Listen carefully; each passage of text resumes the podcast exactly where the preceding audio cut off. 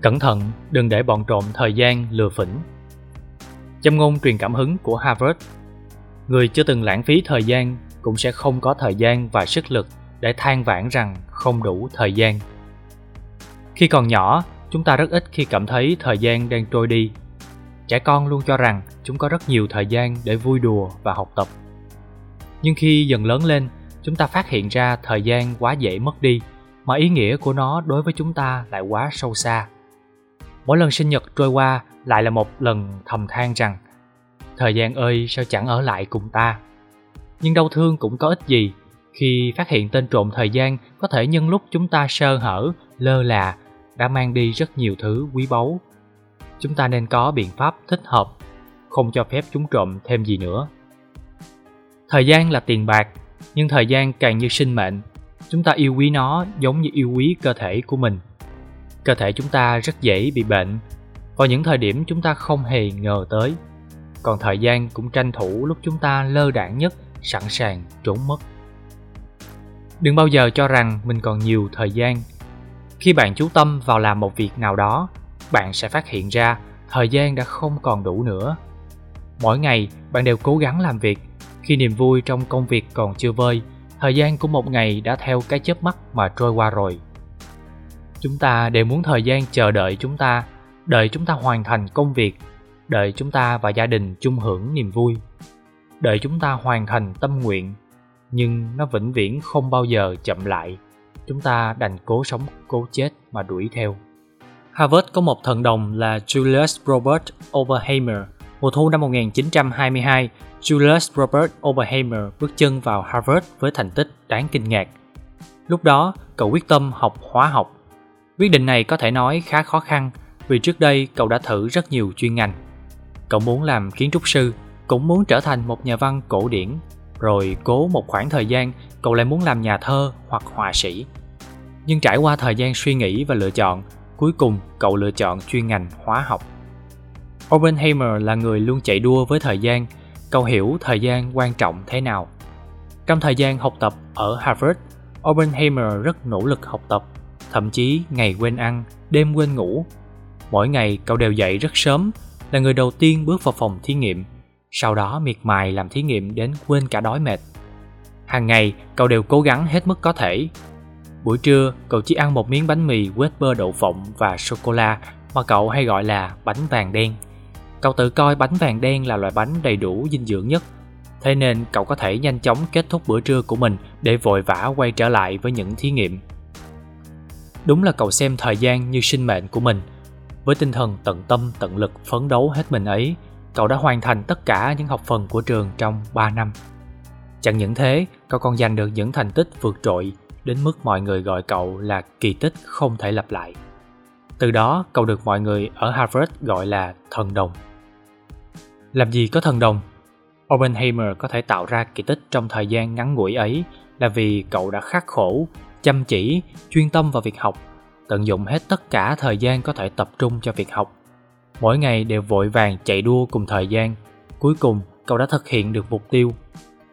Rất nhiều người không biết nên sử dụng thời gian rất phung phí bởi họ không có khả năng quản lý thời gian. Nếu chúng ta tạo được thói quen tốt để tận dụng thời giờ, chúng ta sẽ nắm trong tay nguồn tài nguyên ngắn ngủi và thiếu thốn nhất thế giới, thời gian. Nếu cứ để mặc cho bọn trộm thời gian mang đi tất cả tài sản thì chúng ta chỉ còn lại sự hối hận và nuối tiếc đến cuối cuộc đời. Bí quyết thành công của Harvard Làm thế nào phát hiện ra tung tích của bọn trộm thời gian? Tôi rất sẵn lòng chia sẻ với các bạn một số manh mối. Khi các bạn tìm kiếm đồ vật, tức là bọn trộm đã xuất hiện. Mỗi năm chúng ta mất khoảng 10% thời gian đi kiếm đồ đạc như chìa khóa, ví tiền, tài liệu. Nếu chúng ta biết cách phân loại, bảo quản thì bọn trộm không có cơ hội để ăn trộm gì của chúng ta nữa. Khi chúng ta lười biếng, trì hoãn, bọn trộm sẽ lập tức xuất hiện. Lúc này, chúng ta cần phải nâng cao hiệu suất làm việc hoặc học tập, đặt ra nhiều kế hoạch kiểm soát và phải thực hiện theo đúng tiến độ đề ra. Khi chúng ta đã hiểu được tầm quan trọng của thời gian, hãy tôi rèn thói quen trân trọng thời gian và chúng ta sẽ đuổi được hết bọn trộm thời gian và đến với thành công.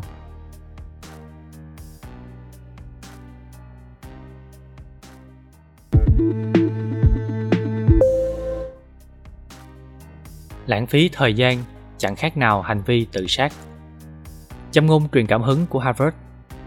Thời gian là mảnh đất của mọi thành tựu trên thế giới này.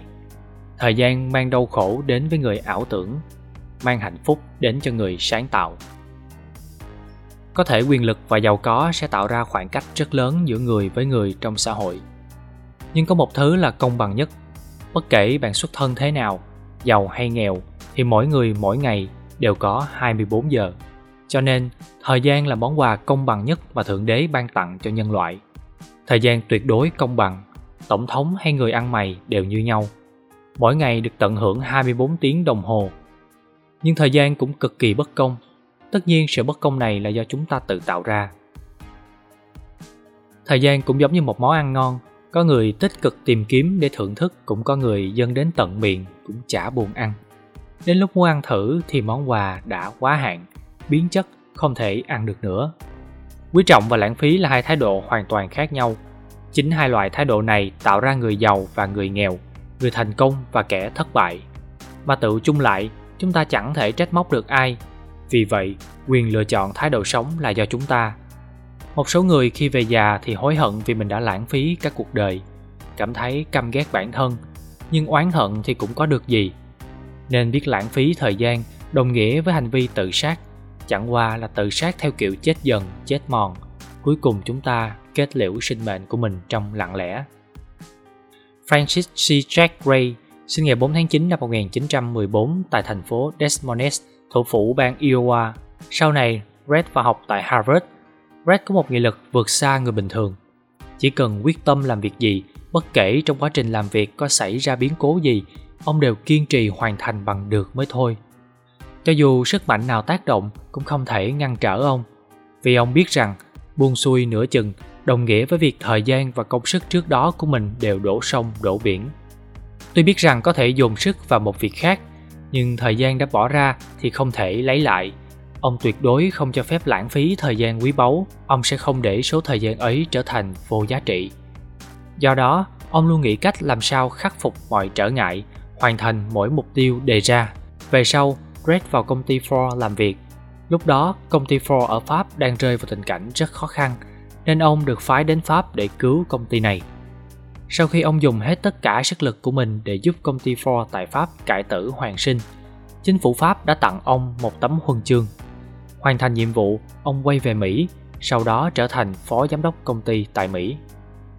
Đồng nghiệp gọi ông là người cuồng việc Sở dĩ ông có thể thành công như vậy có liên quan gì rất lớn đến cuồng.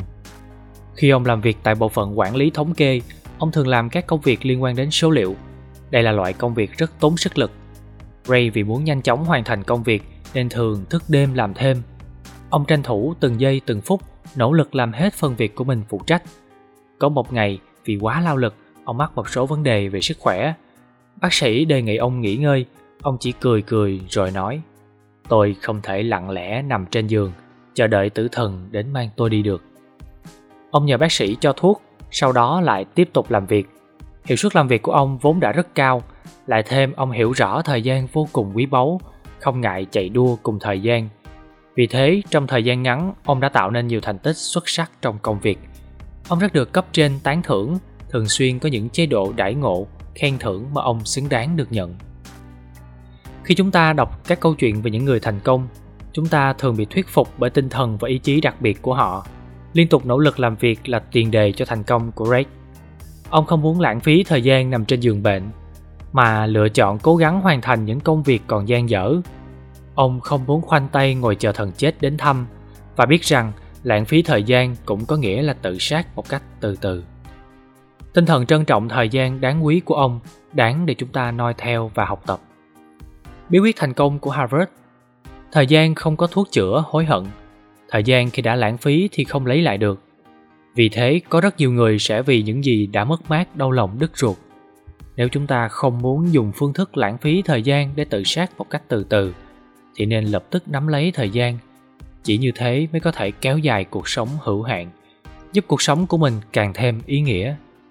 Làm thế nào mới là quý trọng thời gian, cùng với việc không bỏ phí một giây phút nào – chúng ta phải nâng cao hiệu suất làm việc của mình trì hoãn đồng nghĩa với lãng phí thời gian một cách vô ý thức sắp xếp thời gian khoa học hoàn thành nhiệm vụ trong thời gian quy định hoàn thành càng nhiều nhiệm vụ trong thời gian nhất định, chúng ta sẽ càng nâng cao được hiệu suất làm việc, tỷ lệ thành công càng lớn.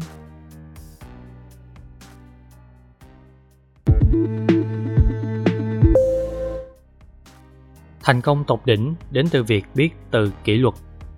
Châm ngôn truyền cảm hứng của harvard, chẳng ai có thể ngẫu nhiên thành công, mà thành công đến từ việc tự kỷ luật bản thân và nghị lực.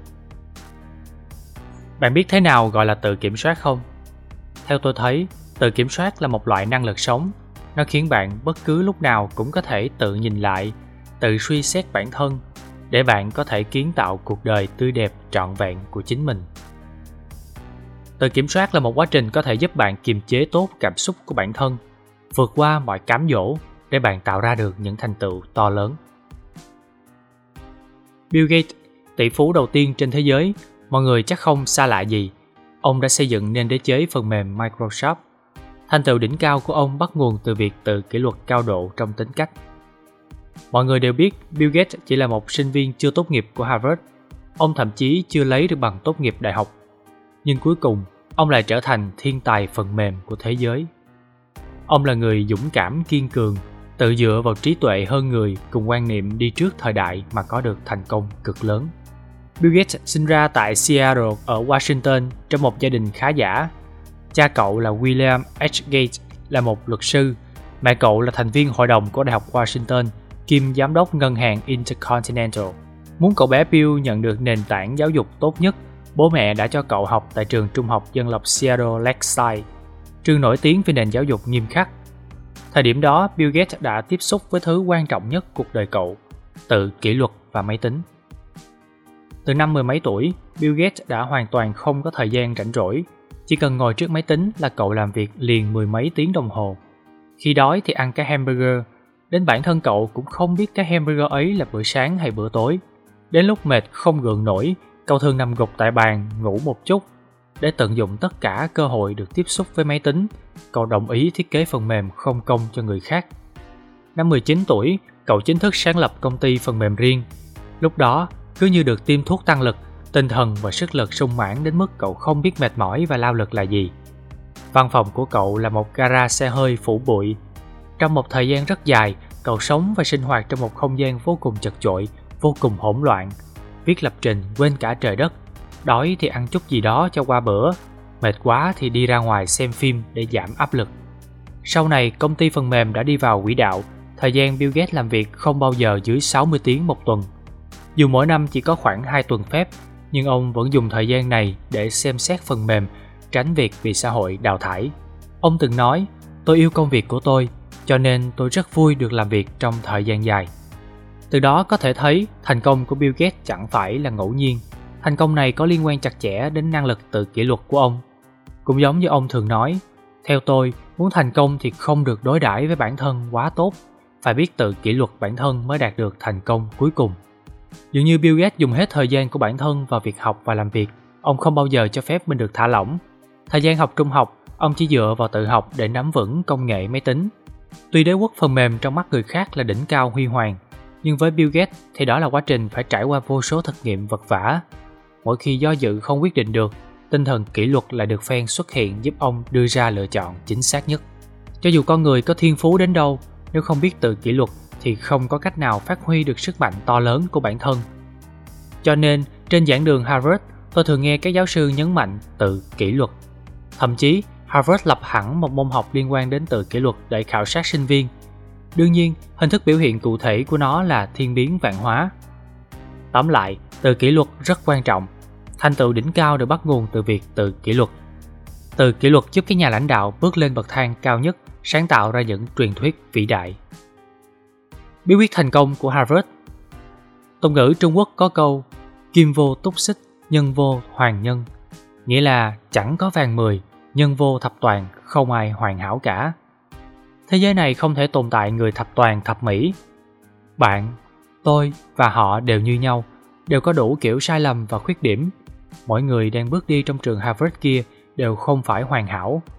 Nhưng khuyết điểm và sai lầm của họ luôn được nhìn nhận lại. Họ luôn tự kiểm điểm bản thân, tự xem xét hành vi, ngôn từ của bản thân sau đó kịp thời chỉnh sửa. Kỳ thực đây chính là biểu hiện của việc tự kỷ luật đối với bản thân đồng thời cũng là phương thức và con đường quan trọng để giúp bản thân không ngừng tiến bộ. Tôi biết muốn khiến các bạn trẻ hiểu rõ phải tự kỷ luật là việc không dễ vì điều này cần đến sự nghị lực và sự kiên trì vô cùng lớn mới làm được. Nhưng bất kể thế nào các bạn trẻ cũng cần phải chịu trách nhiệm với cuộc đời mình xứng đáng với người bên cạnh mình cho nên từ nhỏ phải nuôi dưỡng tính kỷ luật cho mình. Khi bạn phát hiện ra việc tự nghiêm khắc với bản thân trở nên khó khăn, tôi đề nghị bạn nên tự đối thoại với chính mình, tự khích lệ mình để bản thân yên tâm.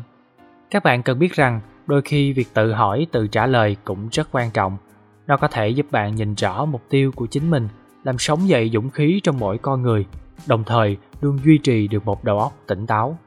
Khi tính kỷ luật của tôi bị sự đả kích của người khác lúc đó tôi thường nói với bản thân rằng, cái giá của nghiêm khắc với bản thân so với cái giá của hối hận rẻ hơn rất nhiều.